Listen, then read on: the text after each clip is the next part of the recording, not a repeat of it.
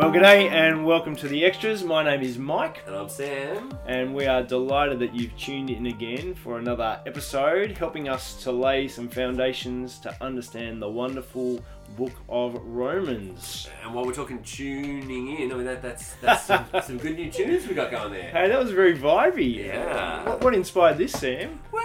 I mean, we, we used for, for the first little while we've been using some sort of royalty free but free mu- music, and and generally the the, the, the, the sort of options are limited when, when, you're wanting royalty free and free music. Um, and uh, So we've, we've splashed out some money, haven't Look, we? Splashed I the think a cash. A, whole seventeen dollars. I think we, Wow. we, we've, we've decided the extras has got this far. Um, and when, when we started, we, we weren't sure how far we were going to get, but here we are. And uh, we thought, look, let's actually get some, some music that hopefully is, you know, a little bit more. Yeah, we want you to feel like hooray the extras. You know, So we hope you're feeling uplifted and excited and vibey and give us a like if you're, if you're feeling hooray. You know. Loving the music. hey Sam, uh, over the last couple of weeks we've been trying to give people some tools um, to help uh, read Romans, knowing that it's a big, daunting, but yet wonderful part of Scripture. Yeah. Uh, so, kind of episode one, we looked at the who, to whom, uh, when, and why of the book of Romans. And then last episode, we looked at three really important themes that are going to help us. And so we looked at the, the, the gospel of God, the righteousness of God, and faith. Yeah, that's it. Um, today we want to take a slightly different angle. Uh, Yeah. Again, we, we, we're still trying to just help us to read Romans for ourselves. Uh, and so we're, we're going to kind of uh, think what is Romans like as a whole, and perhaps why do we find it so daunting? Um, yeah, can you help us out there? Well, part of the issue is the length of the book. Yes. Um, Yes. It's not the longest book in the New Testament. Certainly, the, the Gospels themselves are longer. Um, but as far as letters goes, Romans and Hebrews really are um, on the on the longer end of things. Yeah. And uh, that just presents a, a, a sort of a challenge, um, especially if you're not a keen reader. Yeah. Um, and and some of us aren't, and that that's okay at one level. And yet, part of the way that God has given us His revelation um, is, is in written documents in, in the Word of God. And so we do have to sort of learn to, to read and push ourselves. Part of the reason Christians have loved education Yes, um, is yes. because we want to help people to, to read so that they can read things like the Book of Romans. And so that's part of the challenge is the length, um, but also the fact that Romans really is one long, sustained argument. Um, and, and that's challenging in the sense that you have to keep lots of ideas in your mind because it's a it's a cascading and a building argument. It's a sustained argument rather than sort of 16 standalone chapters, if that makes sense. So you're saying almost for 16 chapters, Paul's got this argument that just kind of keeps building and building and building, and and, and, and actually, if I if I want to understand, you know, any chapter in Romans, let's let me just pull out a chapter, chapter 10. Yes. Um, I I really need to kind of keep a grasp of one to nine in my head for, for chapter 10 to make sense. Is that is that the idea? I think that's right, and um, and I mean we're not completely unfamiliar with this idea. Um, it's kind of a little bit, it- it- not too close, but a little bit like how TV shows work. Um, if you're watching a, a, you know, a 16 or 20 episode season of a TV show, um, you can appreciate each episode on its own, and Yep. yet more often than not, the best TV shows are those ones that have a story arc that is running through them, and they'll, help you with this. You know, if you haven't watched for a little while, they'll give you, you know, a previously on Suits or previously on Homeland or whatever it is that you're sort of working through, and you'll kind of. Um, you know, here's what's happened on Stranger Things, and uh, you'll they'll point you back to significant things that have happened already.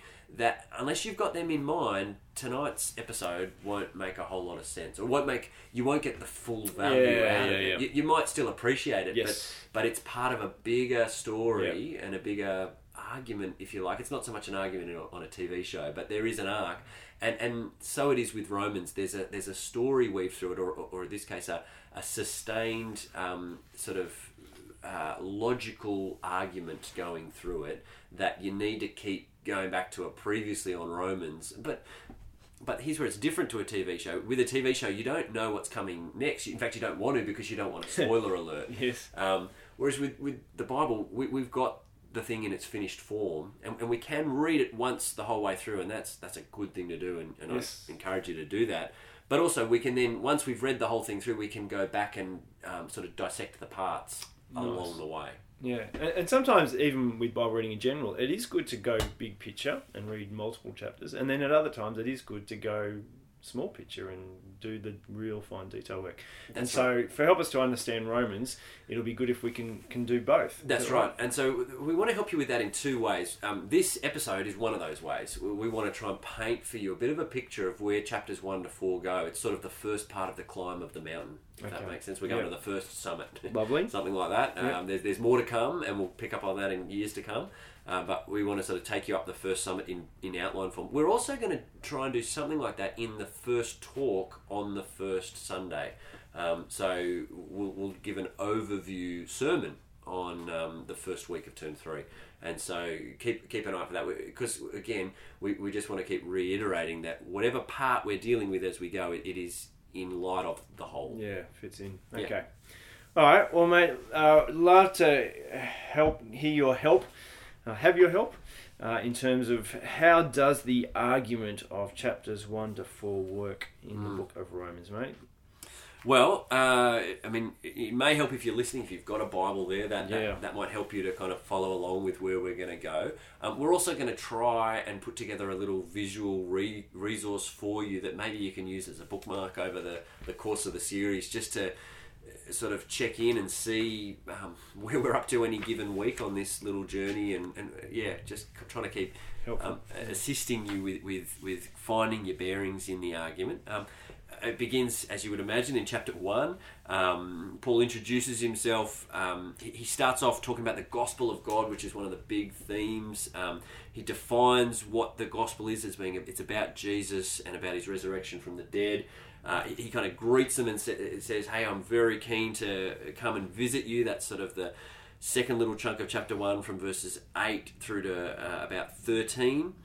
Uh, And then in chapter 1, verses 16 and 17, we get this um, sort of summary thesis of, of the whole book. We, we talked about this a little bit in the last episode. Key verses, aren't they, mate? Key verses. you you got it there, Mike? 16 and 17. Yeah, I'd love to read it. Uh, it says, For I am not ashamed of the gospel, because it is God's power for salvation for everyone who believes, first for the Jew and also for the Greek.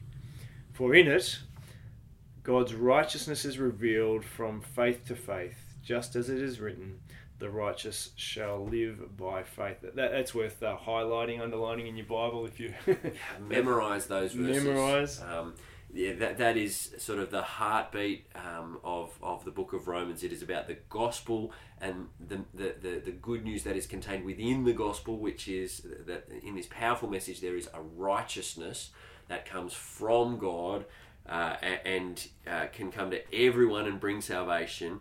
Um, and it is by faith from beginning to end, um, completely by faith. And uh, yeah, that's just a key summary. And, and at one level, you could stop there and say, there you go, there's your orientation to Romans. That's what it's all about. And in one sense, it'd be a nice place to stop because actually, what comes next isn't so positive. Is that right? But that's exactly right. And, and what we've got, and, and this is good to, to notice, is that from chapter 1, verse 18, right through to chapter 3, verse 20, um, there, there is uh, a- an extended sort of subsection of the letter where Paul is trying to show you just how big a problem you have because you're a human sinner. Um, and so just after he says he's he's thrilled about the gospel because God's righteousness is revealed, he then changes tack in uh, chapter 1 verse 18 and says actually before we get there you need to know that the wrath of God is being revealed as well Against unrighteousness. against Yeah. unrighteousness. Yeah, That's right. exactly right. Uh, against godlessness and wickedness. Um, and it's interesting. He he he does hint at the future judgment of God through this passage that God is going to has set a day where He would judge the living and the dead. But actually, it's present tense. The wrath of God is right now being revealed, even as we live before the final judgment.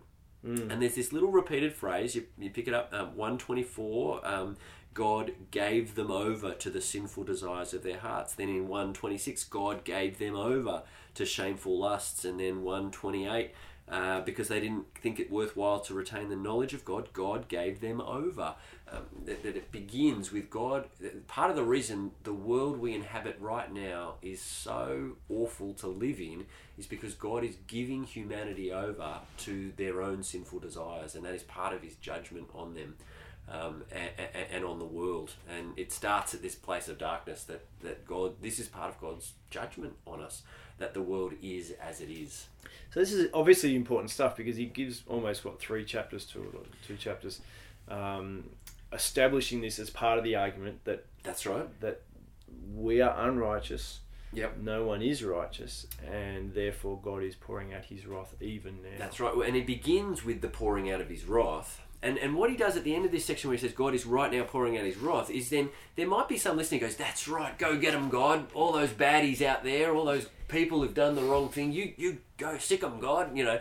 Um, and it's interesting, chapter two, verse one, he says, You therefore have no excuse, you who pass judgment on someone else. And, and he's not letting you get away with thinking that everybody else out there is the bad ones that God needs to go deal with. He's actually saying, actually, you you are part of the problem as well. Um, and, and, he picks up on a, on, a, on a bunch of people here. He picks up on moral people. He picks up on religious people. Uh, he focuses particularly on, on Jewish people, and then he focuses on people who might try and obey God's commandments and laws. And, and at each point, you might think, well, I do this, so I'm not going to get judged by God. Or what about this? I do this. Maybe I won't get judged. Every point he's like, no, you're you're in trouble. You're in trouble. Everyone's in trouble until we get to the kind of climax of that section, uh, and it takes us a good chapter and a half. Mm. Uh, chapter uh, three, verse nine. He says, "What shall we uh, conclude?" And then chapter three, verse ten is there is no one righteous, not even one. Mm. There's no one who seeks God. All have turned away. They've all become worthless. worthless. There's no one who does good, not even one. And so, uh, this is the sort of.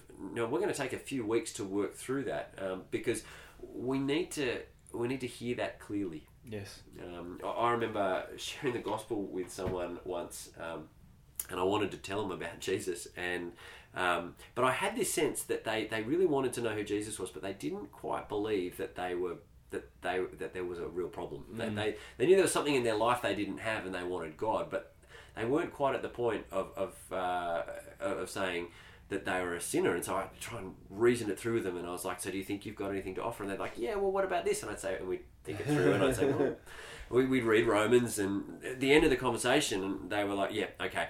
um, yep, you're right, I'm a sinner, what do I do? And I'd say, well, let's catch up next week and let's talk about that. And then I'd come back that week and I'd say, well, what did we talk about last week? And we'd talk about God a little bit. And then I'd say, and, and where did we conclude? Well, I've got this hole in my life where I need God. And, I, and I'd try to go, well, what about the whole sin problem thing? And they wouldn't, and, and that person never ultimately came to Christ um, because they could never really come to the point of accepting that they they fit that description in chapter 3 that there is no one righteous. They, they kept, you'd almost get them there in the conversation and then they'd go away and come back and think they had something to offer God. Yeah. And, uh, and that's what we need to hear is that there is no one, even you, who is righteous. Okay. Yeah. All right, so we're thinking argument of chapters 1 to 4. We've got the introduction, we've got 1 16 and 17, mm-hmm. the theme of the letter, we've got 1 18 through to about 320. Mm. Um, God's wrath is being revealed against our unrighteousness, and, and every no one is righteous, we are all unrighteous. Mm. Um, okay, what's the next big chunk in, in, the argument, Sam? Yeah, well, you feel pretty bleak by that point in sort of mid chapter 3. Um, you just feel like I thought this was supposed to be good news uh, this feels like a, a, sort of bad trip to the dentist where I'm just it's just all pain and bad and bleak. Um, but it's on that bleak backdrop um, that the good news comes, and, and it's really it, you can't appreciate Jesus until you've got to that point. Mm. Um, and, and, sort of the first mini peak of the argument is chapter three, verse twenty-one, um, where Paul writes, "But now." Apart from the law, uh, the righteousness of God has been made known, and this is that. Remember, in the second episode, we are talking about the different kinds of righteousness. This is that kind of declaration of you being righteous in the law court, even though you don't deserve it. Um, and, and it's a righteousness to which the law and the prophets testify, and then this righteousness is given through faith in Jesus to all who believe. Um, and, and then if you, you skip down to uh, the, the verse 23 for all have sinned and fallen short of the glory of god and all are justified freely by his grace through the redemption that comes by jesus christ. And so it's this idea that um, jesus uh, comes as as the uh, the redeemer as the verse 25 the sacrifice of atonement uh, the one who pays the penalty for your sin takes the punishment that your sin deserves and then gives you the righteousness that he deserves. It's, it's a Luther called this the great exchange. Um, he swaps places with you and takes your punishment and gives you his righteousness.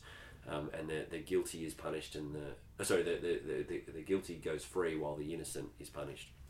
And uh, that's sort of peak number one, um, the, the, the good news after the bad.